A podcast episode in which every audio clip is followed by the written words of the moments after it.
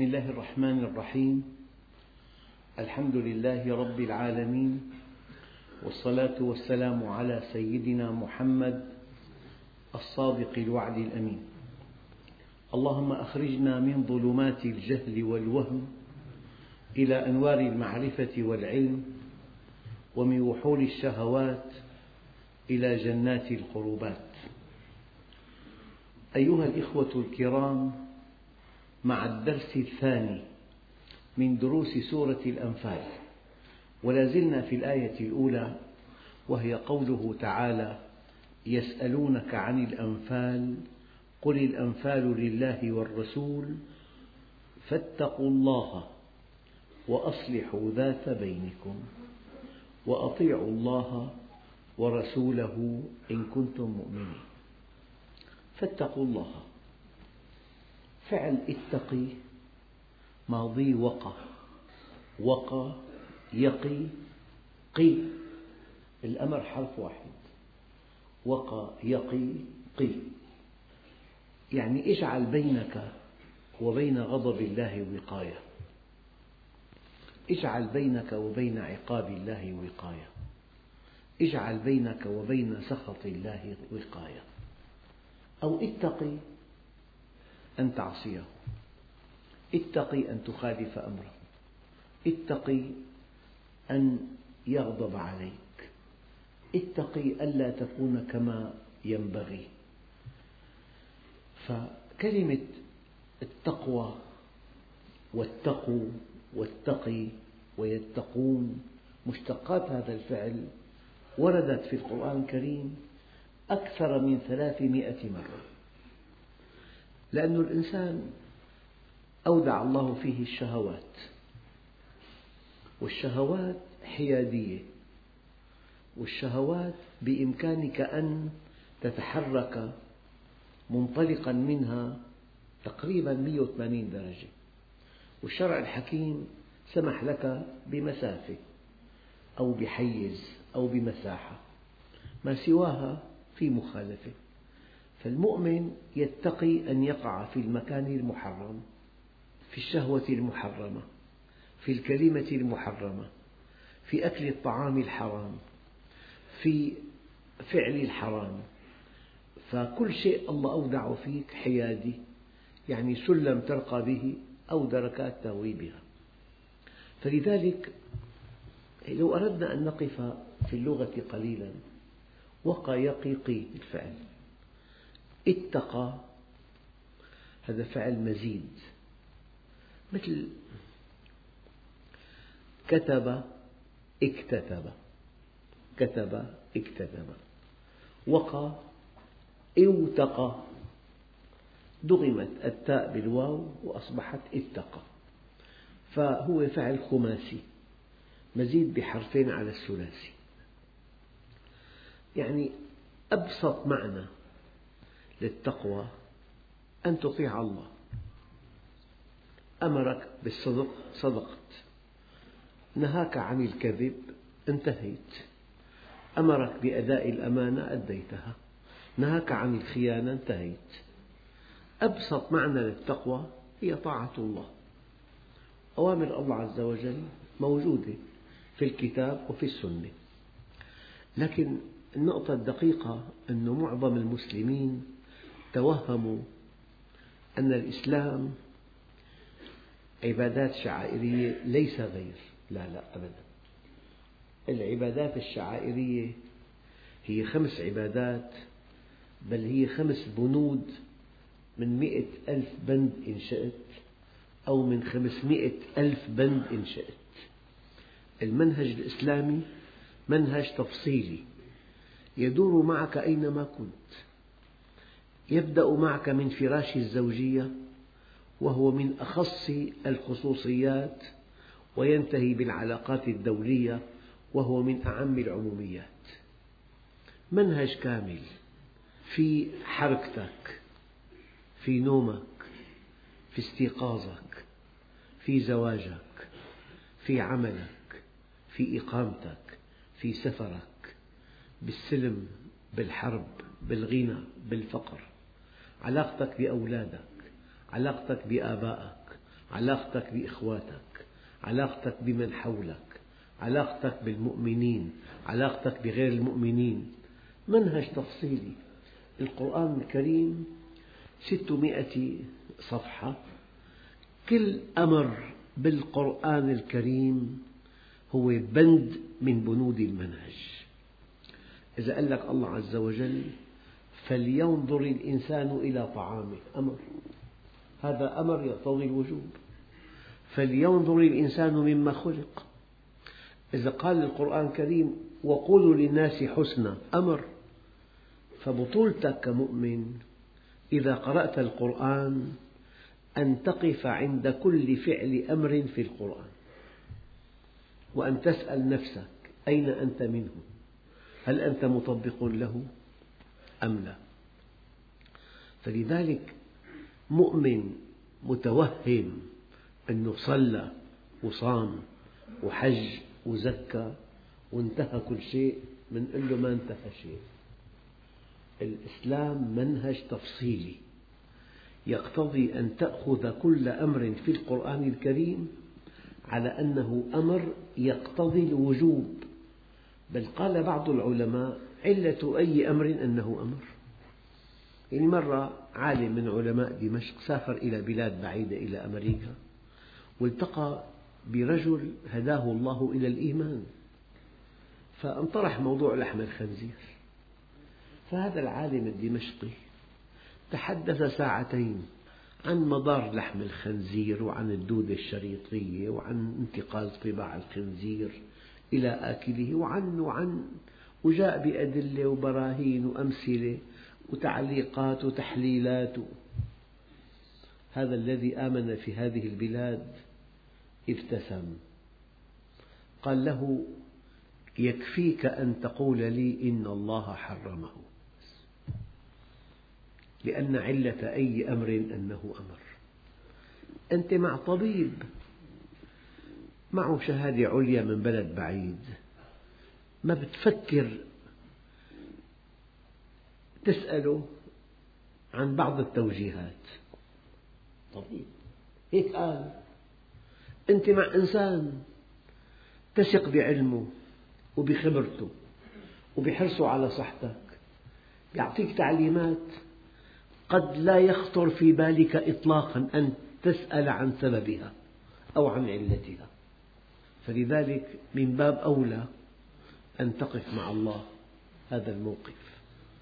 الإمام الغزالي الذي قال يا نفس لو أن طبيبا منعك من أكلة تحبينها لا شك أنك تمتنعين. أيكون الطبيب أصدق عندك من الله؟ طبيب عادي. قال لك الغي الملح. ضغطك مرتفع. قال لك بع هذا البيت في الطابق الرابع. واشتري بيتا في الطابق الأرضي تبادر فورا.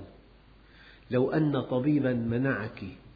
يا نفس من أكلة تحبينها. لا شك أنك تمتنعين. أيكون الطبيب أصدق عندك من الله؟ إذا فما أجهلك؟ أيكون وعيد الطبيب أشد عندك من وعيد الله؟ إذا فما أكثرك فلذلك أيها الإخوة أبسط معنى لقوله تعالى فاتقوا الله يعني أطيعوا الله. في أوامر في القرآن وكل أمر في القرآن الكريم يقتضي الوجوب. طبعا في استثناء ما لم تقم قرينة على خلاف ذلك. إذا الله عز وجل قال من شاء فليؤمن ومن شاء فليكفر أي لام الأمر هل يعقل أن يأمر الله بالكفر؟ هذا اسمه أمر تهديد. أمر تهديد. وإذا الله عز وجل قال وكلوا واشربوا حتى يتبين لكم الخيط الأبيض من الخيط الأسود من الفجر. هذا أمر إباحة. وإذا قال وأنكحوا الأيام منكم والصالحين من عبادكم وإمائكم. هذا أمر ندب. في أمر ندب في أمر إباحة في أمر تهديد. وفي أمر يقتضي الوجوب وكل أمر في القرآن الكريم يقتضي الوجوب. وكل أمر في السنة الصحيحة يقتضي الوجوب. لقوله تعالى وما آتاكم الرسول فخذوه وما نهاكم عنه فانتهوا. الآن في حقيقة دقيقة جدا. أبدأها بهذا المثل إنسان لا يقرأ ولا يكتب. اشترى مكيف والجو حار. فتح مفتاح التشغيل. فجاءه هواء بارد. فانتعش به واستمتع به. وهو لا يفقه عن هذا المكيف شيئا. ما يعرف يجي إنسان يحمل دكتوراه بالتكييف. واشترى مكيف وضعه في غرفته والجو حار وفتح مفتاح التشغيل وجاءه هواء بارد.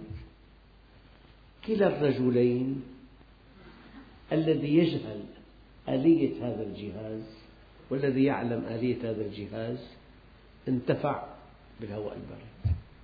لذلك قالوا دققوا. الانتفاع بالشيء ليس أحد فروع العلم به. يعني أنت ببساطة لو طبقت منهج الله قال لك الله عز وجل صدوق صدقت. لا تكذب ما كذبت. أدي واجبك أديت واجبك. كن زوجا محسنا كن زوج محسن. ما عندك إمكان تفهم حكمة أمر. ولا حللت أمر ولا بحثت بأمر فقط طبقت الأمر قطفت كل ثمار الأمر. فالانتفاع بالأمر الإلهي أو الانتفاع بترك ما نهاك الله عنه ليس أحد فروع العلم به. لو لم تعلم هذا الدين لكل البشر للمتعلم ولغير المتعلم للذي يقرأ وللأمي. ما دام دين كالهواء للبشر كل إنسان بحاجة لهواء إن كنت تعرف أنه أنت في عندك رئتين والهواء فيه أكسجين والدم حمل غاز الفحم ولازم يتم تبادل في الرئتين بين غاز الفحم والأكسجين أو لم تعلم أنت مهمتك تستنشق الهواء. أمي متعلم دكتور مثل بعضها الانتفاع بالشيء ليس أحد فروع العلم به. لأن هذا الدين لكل البشر. متعلم غير متعلم أمي قارئ كاتب مثقف دكتور جاهل. ما دام نفذ الأمر قطف ثماره. واضح؟ إذا أبسط معنى للتقوى طاعة الله. لكن أحيانا الإنسان يعرف فضلا عن أن هذا الأمر أمر يعرف حكمته.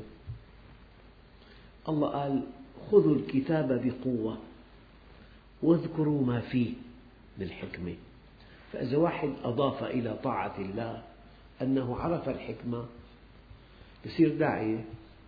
عندئذ يستطيع أن يقنع الآخرين بتنفيذ هذا الأمر. أيام مثلا تقول للواحد أنت حينما آه، تبذل جهد ونشاط القلب تصبح عضلة القلب قوية. وتأتي بالأدلة أنت حينما تمشي كل يوم ساعة هذا المشي يلين العضلات يدرب القلب على بذل جهد عالي. فكلما أمكنك أن تحلل الأمر وأن تفهم حكمته أمكنك أن تقنع الآخر به. ففرق العابد عن العالم العابد ينفذ الأمر والعابد ناجي. أما العالم ينفذ الأمر ويعلم حكمة الأمر فبإمكان العالم أن يقنع الآخر بطاعة الله عن طريق بيان الحكمة. هي حالة أعلى. أخواننا الكرام يعني العالم يطيع وهو يعلم الحكمة. لكن لو فرضنا في قوارير كل قارورة فيها مادة معينة مكتوب على هذه القارورة ملح هون مكتوب صوديوم. هون مكتوب بوتاسيوم هون مكتوب زنك إلى آخره. فأنت من خلال هذه اللصاقة تعرف المادة. هي أول مستويات المعرفة. في إنسان لو ما في لصاقات خبرته بالمواد الكيماوية عالية جدا. لك هذا بوتاس هذا ملح هذا نحاس هذا زنك. فحينما تعرف الشيء باسمه هي مستوى. بس في مستوى أعلى أنك تعرف الشيء من دون اسمه هي خبرة أعلى. يعني أنت في هذه الحالة تستغني عن البيانات. في أنواع من جميع البضائع. معظم الناس يعرفونها بحسب البيانات. وأصحاب الخبرة بكل حرفة يعرفون الأنواع من دون بيانات يعرفونها بالخبرات هذا مستوى أعلى. لكن أعلى مستوى بالتقوى أن الله جل جلاله يقذف في قلبك نورا ترى به الحق حقا والباطل باطلا.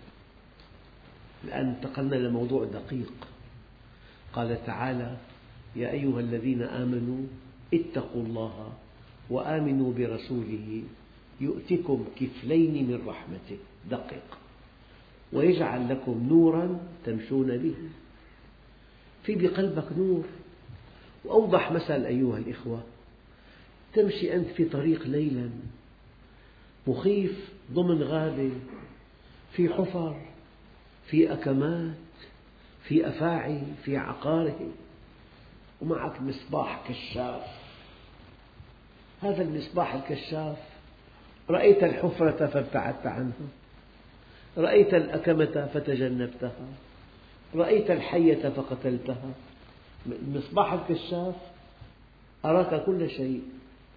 إذا أبسط مستوى من التقوى أن تعرف المحرمات بالمنهيات وأن تعرف الأوامر بالمأمورات. وأن تعرف المباحات لم يكن هناك أمر به ولا نهي عنه. هذا مستوى. لكن أحيانا ينمو حسك الفقهي. وهذا حرام. ولو لم تنبأ به حرام أن أفعل هذا. هذا مستوى أعلى. لما الإنسان يرتقي يعني أول الأمر الإنسان يحب الغناء. فاستمع إلى حديث صحيح أن الغناء محرم وفي آيات تؤكد ذلك. ترك الغناء لكن هناك أغنيات يحبها كثيرا. لم يعد يستمع إلى هذه الأغنيات. لكن مرة راكب بسيارة عامة وضع السائق هذه الأغنية فتجاوب معها لكن هو لم يستمع سمع. فرق بين سمع واستمع كبير. هو لم يأتي إلى بشريط يضع في المسجلة ويستمع لهذه الأغنية لكنه سمعها عرضا وتفاعل معها. لكن بعد حين حينما تنمو أذواقه الإيمانية وحينما يتقدس قلبه بمعرفة الله يشمئز من هذه الأغنية التي كان يحبها هذا مستوى أعلى. فأنت تبدأ في منهيات في مأمورات. تنتهي عما نهاك الله عنه وتأتمر بما أمرك الله به. لكن بعد حين تنشأ عندك أذواق إيمانية لا تقبل بالخطأ ولو لم تعرفه أساسا. يعني ورد أنه نعم العبد صهيب. لو لم يخف الله لم يعصه هذا مستوى أعلى. أما أعلى مستوى أن يلقي الله في قلبك نورا ترى به الحق حقا والباطل باطلا. وهذا يستند إلى دعاء النبي عليه الصلاة والسلام اللهم أرنا الحق حقا وارزقنا اتباعه وأرنا الباطل باطلا وارزقنا اجتنابه. وهي القصة بأكملها رؤيا. هذا الذي سرق. ماذا رأى؟ يعني في قبل سنوات عديدة أناس دخلوا على صائغ في بلدة في أطراف دمشق وأخذوا كل ما عنده من ذهب وقتلوه. هن خمسة. بعد فترة قصيرة شيء رائع جدا علقوا جميعا شنقوا في مكان الجريمة. هؤلاء حينما اقتحموا المحل وقتلوا الصائغ وأخذوا الذهب هل رأوا أنهم سوف يعدمون؟ لا. رأوا أنهم سوف يغتنون بهذا المال. إذا رؤيتهم خاطئة. كل سعادتك برؤية صحيحة. وكل شقاء الإنسان برؤية خطأ. اللهم أرنا الحق حقا وارزقنا اتباعه. هؤلاء الذين انحرفوا وظلموا وبنوا مجدهم على أنقاض الآخرين. بنوا حياتهم على قتلهم. بنوا أمنهم على خوفهم. بنوا غناهم على فقرهم. بنوا عزهم على ذلهم. هؤلاء دمرهم الله عز وجل. هم حينما فعلوا ذلك ما تصوروا أن الله سيدمرهم؟ تصوروا أنهم سيفوزون. فلذلك من هو البطل؟ هو المؤمن. الذي استنار بنور الله. عفوا لما امرأة بأعلى درجة من الجمال امرأة العزيز راودت شابا وسيم الطلعة. هو عبد عندها هي سيدته. وليس من صالحها أن تتكلم لأحد عن هذا الذي جرى بينهما. وهو شاب. قال معاذ الله. إنه ربي أحسن مثواي. ماذا رأى؟ رأى أن هذه جريمة. رأى أن الزنا خيانة. رأى أن الزنا يحجب عن الله عز وجل. ملك رؤية صحيحة.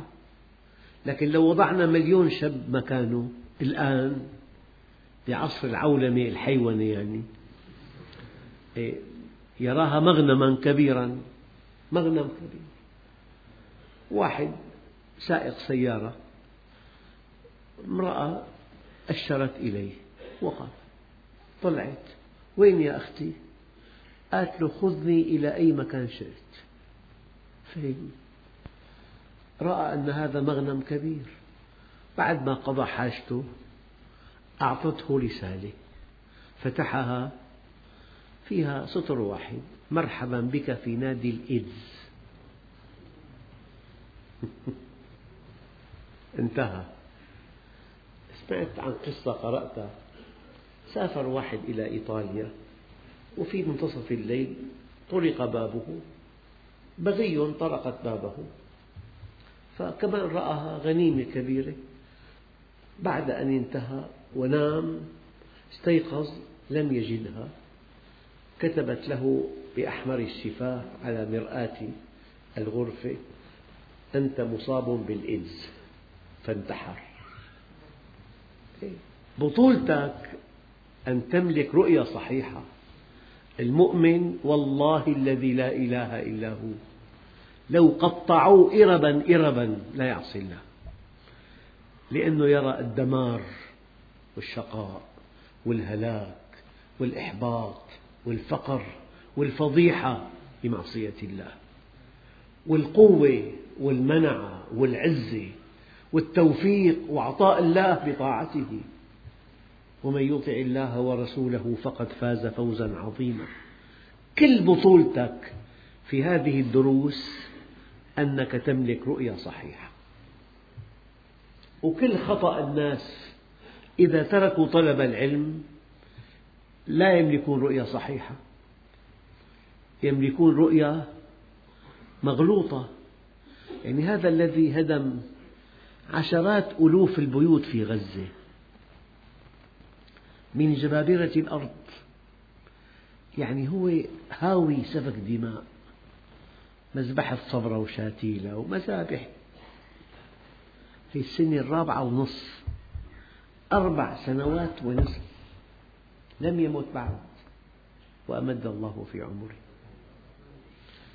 قبل أيام رأيت صورة له يا لطيف يا لطيف. شيء يصعب وصفه. أربع سنوات ونصف في سبات الله كبير. ما رأى أن هؤلاء الذين يقتلهم عباد الله؟ ما رأى أن الله له بالمرصاد؟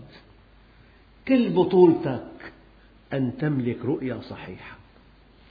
كل ثمرات هذه الدروس أن تملك رؤية صحيحة. كل نتائج هذه الدروس أن تملك رؤية صحيحة. كل الدين أن تقول معاذ الله إنه ربي أحسن مثواي والله يا أخوان بروي حديث ما بعتقد في حديث بينفعك هذا الحديث. ما ترك عبد شيئا لله إلا عوضه الله. خيرا منه في دينه ودنياه. أبدا. لذلك من أجل أن تملك رؤية صحيحة ينبغي أن تطلب العلم.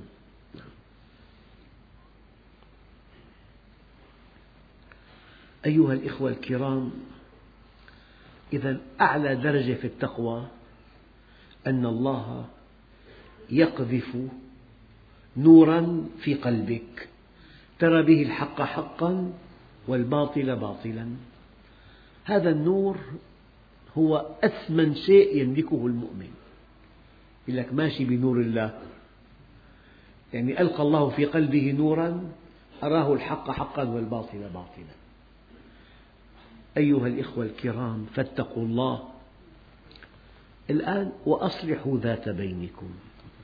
البين في بين بيني وبين الله.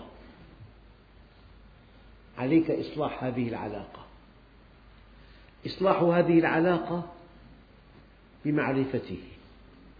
إصلاح هذه العلاقة بطاعته. إصلاح هذه العلاقة بالتقرب إليه. إصلاح هذه العلاقة بخدمة عباده. إصلاح هذه العلاقة بأداء العبادات. إصلاح هذه العلاقة بضبط المعاملات. إصلاح هذه العلاقة بتقديم القربات إلى الله عز وجل. فحينما تأتي إلى مجلس علم وتتعرف إلى الله وتذهب إلى البيت وتنفذ ما سمعته من توجيهات قرآنية ونبوية فأنت في إصلاح علاقتك مع الله. فاتقوا الله وأصلحوا ذات بينكم. أصلح ما بينك وبين الله. أخواننا الكرام هذه الآية لها مستويات. أعلى مستوياتها أن تصلح العلاقة بينك وبين الله. وأنا أقول لكم ما لم تصلح علاقتك مع الله أولا ومع أهلك وأولادك ثانيا وفي عملك ثالثا ومع صحتك رابعا لن تكون ناجحا. لأن أي خلل في إحدى هذه الجهات ينسحب على كل الجهات. الآن ليس هناك نجاح جزئي. النجاح لا يسمى نجاحا إلا إذا كان كليا كليا. ينبغي أن تنجح في علاقتك مع الله.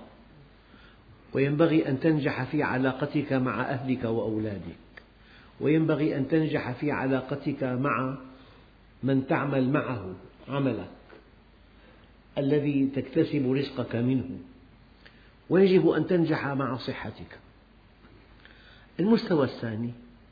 قال فاتقوا الله وأصلحوا ذات بينكم مع الله فهمناها.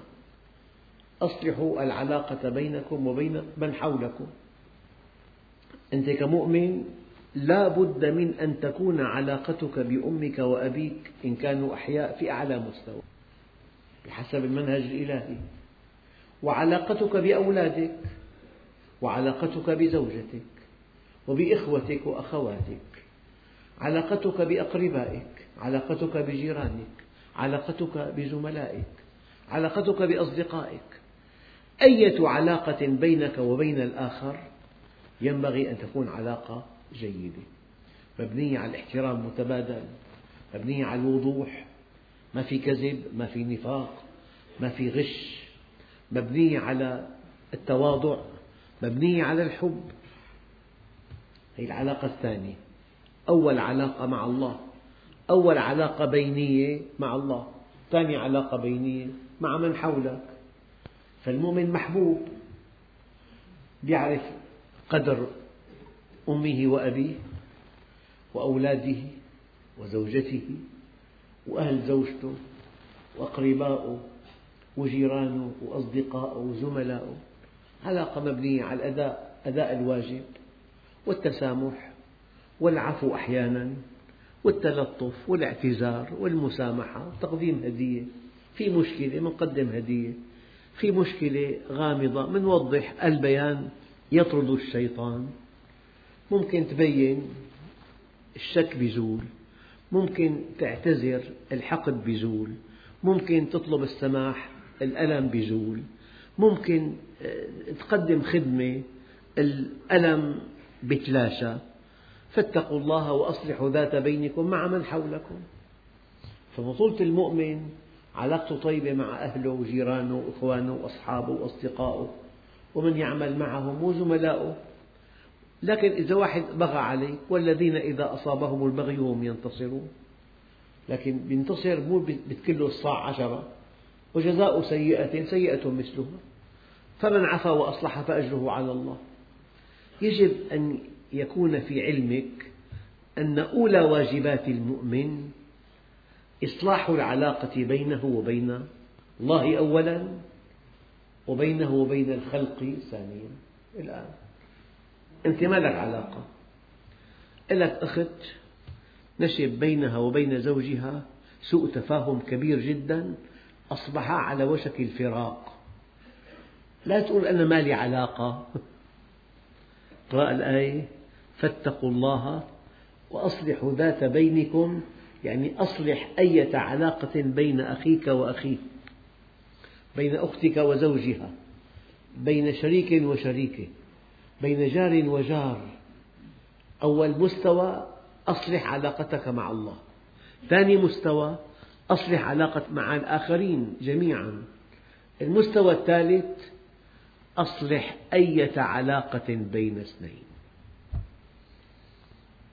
من صفات المؤمن أنه يجمع ولا يفرق. والنبي الكريم نفى عن أمته التفريق قال ليس منا من فرق. من فرق؟ بيزور أخته بالعيد ماذا قدم لك زوجك في هذه المناسبة؟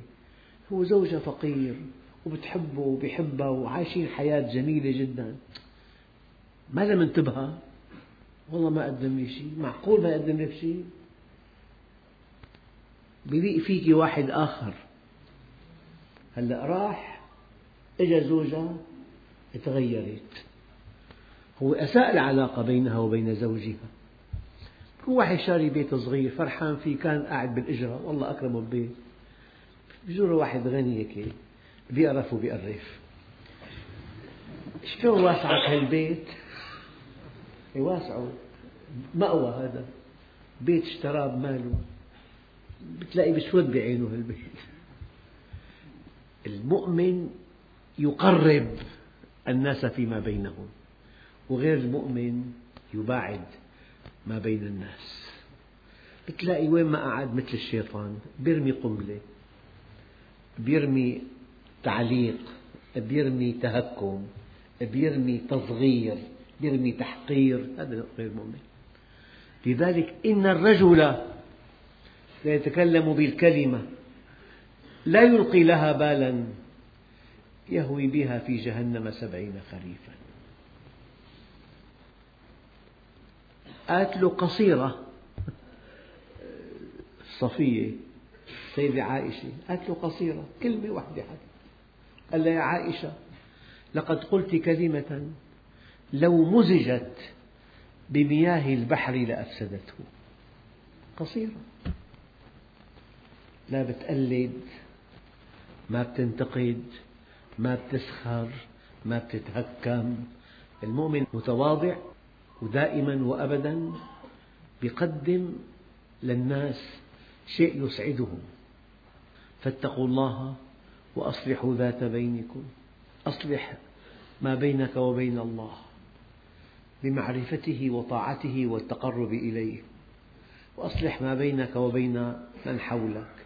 من مؤمنين رواد مسجد أقربائك إخوانك أخواتك أصهارك زباينك إذا عندك مشروع مثلا آه، زملائك بالعمل جيرانك بالسكن وبالعمل أصلحوا ذات بينكم بالمودة والمحبة والتوضيح والاعتذار أحيانا وبالهدية. والهدية كما قال النبي الكريم نشأ مشكلة الهدية تذهب بوحر الصدر. وكان النبي يقبل الهدية ويرد عليها. تهادوا تحاببوا. ألف طريق في الاعتذار أحيانا. أيام تقول أخطأت سامحني. خلاص انتهى كل شيء. أنت أصلحت العلاقة بينك وبين الآخرين. أيها الإخوة الكرام قال وأطيعوا الله ورسوله إن كنتم مؤمنين. يعني أكثر من مئات الآيات تبدأ بقوله تعالى يا أيها الذين آمنوا يعني يا من آمنتم بي يا من آمنتم بكمالي يا من آمنتم بعلمي بقدرتي بحكمتي برحمتي. هذا الأمر أمري نفذوا يا أيها الذين آمنوا كونوا قوامين لله شهداء بالقسط ولو على أنفسكم. لذلك وأطيعوا الله ورسوله إن كنتم مؤمنين. فإن لم تطيعوا الله ورسوله فإيمانكم بالله في خلل. يعني ممكن واحد معه أزمة قلبية هذا الطعام يفاقم هذه الأزمة. ممكن تقنعه. أنه أنت على وشك أزمة قلبية قاتلة. وهذا الطعام يزيد من أزمتك القلبية. ممكن يأكل ما بيأكل. بس بين. أطيعوا الله ورسوله إن كنتم مؤمنين. ما دمت قد آمنت بالله واحدا وموجودا وكاملا. وشرعه حكيم ورحمن رحيم. وخلقك لجنة عرض السماوات والأرض. هذا العمل بحجبك عني يا عبدي. هالعمل بقربك مني. هالعمل سبب للتوفيق. هالعمل سبب للخذلان. يعني واحد ببيع أقمشة على الرصيف ما في أفقر من هيك. مادة قطعة قماش يضع عليها عدة قطع قماش والوحدة بخمسين ليرة دولار. اجت وحدة دفعت له بالخطأ مئة دولار. وضعها بجيبته. بعد دقيقتين عم يكمل لإنسانة أخرى أم لقى مئة دولار في محل جنبه. قال له عمو الله يخليك لحتى أبحث عن صاحبة المبلغ. عينك على البضاعة. لحقها حصلها بالعصرونية. قال له أختي هذا مية أنا بدي واحد. دعت له من قلبها أعطاها المية أخذ واحد. هذا البياع كان صراف. والصرافة في وقت سابق منعت كليا. فهو محتار ماذا يعمل؟ وجد واحد يعمل بالأقمشة وما عنده محل. قال له بتشاركني؟ قال له بتمنى والله. خلال عشرة أيام صار صاحب محل تجاري بالحميدية بأرقى شوارع دمشق أحياء دمشق أو أسواق دمشق. والله عز وجل أخذ بيده واشترى بيت وسيارة وعاش بمحبوبة. هذا ماذا رأى لما أخذ مئة دولار؟ رأى السكوت عليها يغضب الله. السكوت عليها مال حرام هذا. قال لي واحد والله القصة نفسها في مكان آخر. أقمشة وبدولار وإنسانة غريبة سائحة يعني.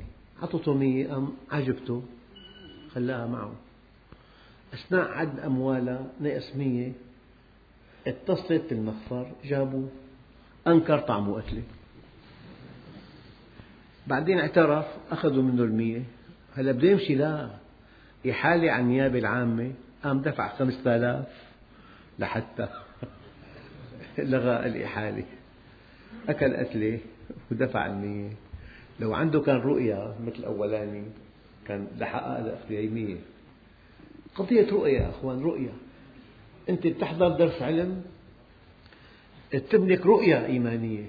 ما بتعصي الله لو دفعوا لك الملايين أنه بعدها هذا اللي غادر للجهاد ووصى جاره بزوجته أم خانوا بها؟ في كلب أكله وقتله فقال النبي الكريم خان صاحبه والكلب قتله والكلب خير منه. خان صاحبه والكلب قتله والكلب خير منه. فأنت لما بتحضر درس علم بتملك رؤية صحيحة. هذه الرؤية عندما ترى في موقف في معصية بتقول معاذ الله إنه ربي أحسن مثواي عندئذ ترى التوفيق. الأول كان أمين أم صار غني. النبي قال الأمانة غنى. الأمين غني دائما. موثوق لأنه الكل يثق به.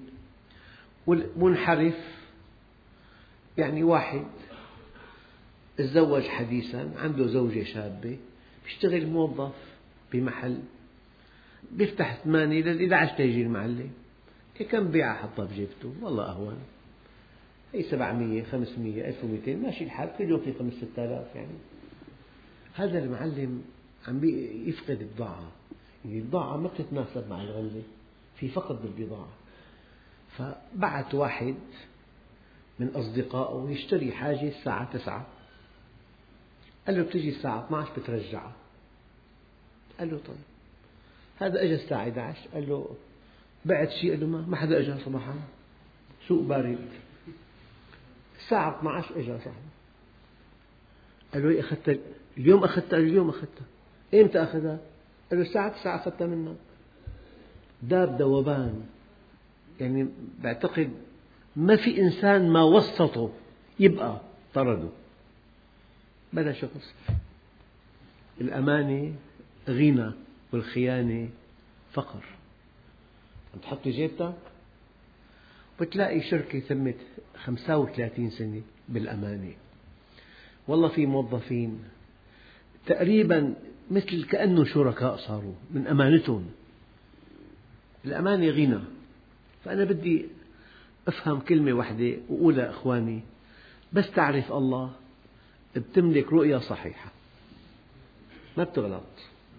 بس تعرف منهج الله القرآن السنة. الله بريد سعادتك بريد رقيك بريد مكانتك بريد راحتك النفسية بريد زواج ناجح لك بريد زوجة صالحة أولاد أبرار. استقم استقيموا ولن تحصوا والحمد لله رب العالمين. بسم الله الرحمن الرحيم. الحمد لله رب العالمين. والصلاة والسلام على سيدنا محمد الصادق الوعد الأمين. اللهم أعطنا ولا تحرمنا أكرمنا ولا تهنا آثرنا ولا تؤثر علينا أرضنا وارض عنا. وصلى الله على سيدنا محمد النبي الأمي وعلى آله وصحبه وسلم. والحمد لله رب العالمين الفاتحة